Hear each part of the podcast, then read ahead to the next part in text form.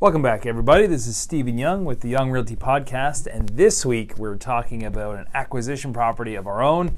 It is a junior one bedroom in downtown Toronto. It's about 450 square feet. It's cash flow positive, but I'm going to talk to you this week about how we bought it for very little money down, and it's going to have cash flow positive with high returns.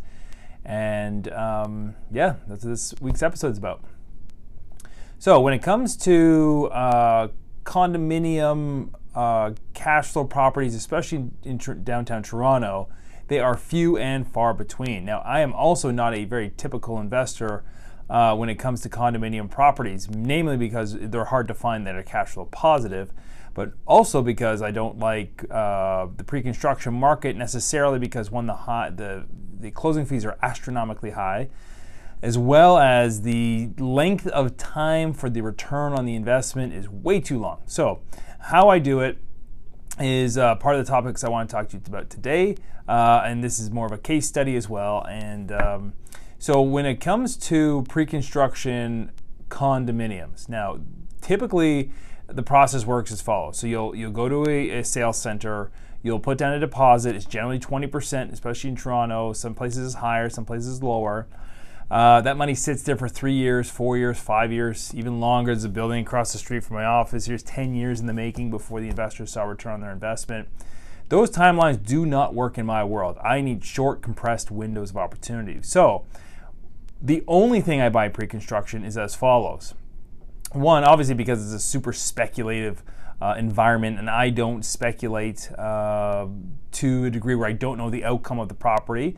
Um, so pre-construction company is too speculative, meaning that when I buy it today, I don't know the value when I get it in three years or four years. I don't know what the market's going to be doing, and I don't know if it's going to be cash flowing because I won't know what the rent is. Now, in hindsight and in in uh, you know past histories, generally the prices go up over time, and generally the rents go up over time. But look at this market we're in now. We're in 2020, in the midst of a pandemic and rents have gone down astronomically in Toronto. They have gone, I've seen as low as $600 per month off rents, off normalized rents, and uh, the average is probably in that sort of like 350 to 400 range off the normal market rent. So those are something I don't want to deal with. So historically, yes, rents generally do go up over time. However, um, it's not always the case, and we're in that case right now. So reason why speculation doesn't work, and reason why I don't like it, and not, don't necessarily recommend it all the time, uh, is just because I don't know if there's going to be another pandemic in three years or four years or five years when I get this investment property. So how I do it is as follows. So I, if I'm going to speculate, it has to most pre-construction condos in my uh, portfolio make up between five and ten percent of the overall value of the of the portfolio. Why I don't like going above that threshold is because it's pure speculation. It's excuse me. I don't know when the money uh, is coming back. I don't know when the return is going to be there. I don't know what the market's doing, so it's too risky for me. Um, some people don't mind it. Some people are buying one or two properties. It's probably a good way to invest, but for me, I, that's not how I invest in real estate.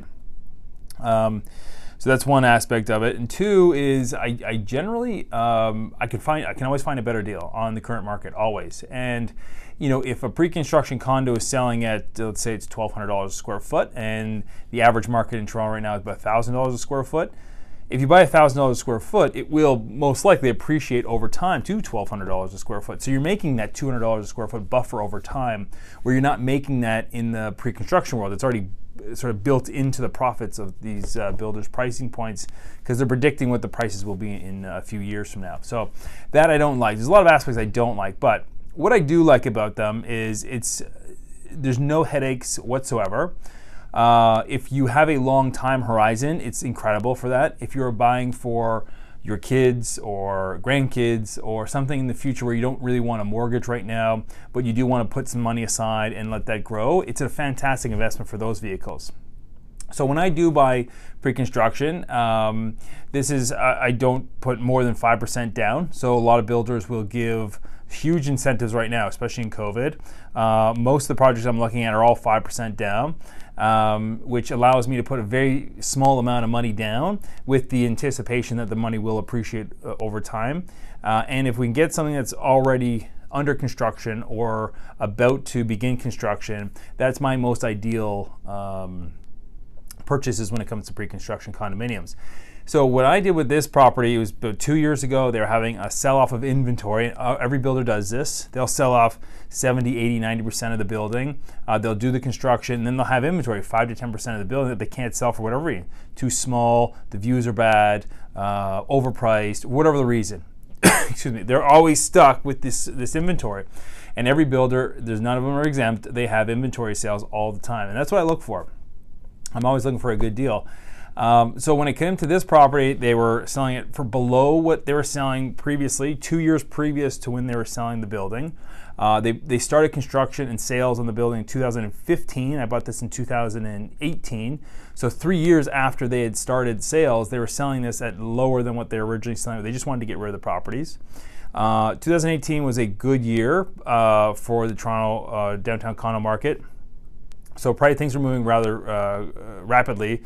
Uh, but this particular builder just wanted to get rid of inventory. So I picked one up, 5% down. That 5% uh, down represented, it was $21,000 of a down payment, a deposit, sorry. And of that $21,000, they paid me $16,000 in commissions to purchase the property. So my out of pocket expenses was about $5,000. Um, to put down on the property to hold a spot, basically to, to control the paperwork that came along with that property. So now, fast forward two years later, less than two years later, that property is now finished and built, and I'm taking possession of it uh, literally in two days. And the uh, right now, the cost per month. This is part of the case study here. So, cost per month seventeen hundred and eighteen dollars and seventy-two cents per month. So that carries, that covers my mortgage, my taxes, my maintenance, and my insurance. So that's what we call the interim occupancy fees. So current market rent is about 1,800 bucks a month for these these units. Um, it's going to be challenging in this market, especially in December, to rent out uh, this property. But uh, I, am very confident we'll get it done for 1,800 bucks a month. In a normalized market, these would go for about 2,100 dollars a month, if not more, uh, depending on inventory. So right now it's cash flow positive $81.80 uh, in a normalized market, which we'll probably get back to hopefully by late 2021, early 2022. That rent, if it goes back up to $2,100 a month, that's cash flow positive of almost $400 per month on a $5,000 investment. So basically, I get that back my investment every year uh, in perpetuity. So that just money keeps coming back every single year once uh, rents are more normalized. So the point of that is in Toronto and uh, some of the major cities across North America, it's hard to buy condos and pre-construction condos as rental investment properties because of the cash flow issue. Now, what a lot of my clients do, not through my recommendation, but this, this is how they buy it. They they are okay to lose money on the outset, knowing that the market's going to appreciate. Um, and that's sort of the big uh, feature of condominium investing, rental properties. And when it comes down to it, the appreciation has to factor into the overall investment. So for this particular property, even in today's market where the market's down, it's not ideal. Uh, you know, the pandemic is, is taking hold across the, the city. Uh, rents are like being hurt, so values of real estate goes down slightly. This same unit uh, just resold on the on the um, assignment market for five hundred and fifty thousand. So my original purchase price was four hundred one. Uh, his current value is about five fifty. I put five thousand dollars of my own money down and I get to take possession of it this week and get that rent roll coming in. So I'll be cash flow positive from day one. I've got $150,000 of equity uh, built into the property. I only invested $5,000, and uh, come you know six months, seven, eight months from here, uh, a year from now, when the property is uh, officially finished and you need a mortgage on it, um, I'll just refinance the property, get my money out, um, plus more, keep the property as a rental property, and just uh, keep building and go from there. So that's how I buy pre construction condos. That's what I'm buying this week. If I'm buying, I want you buying it as well. Thanks for joining me.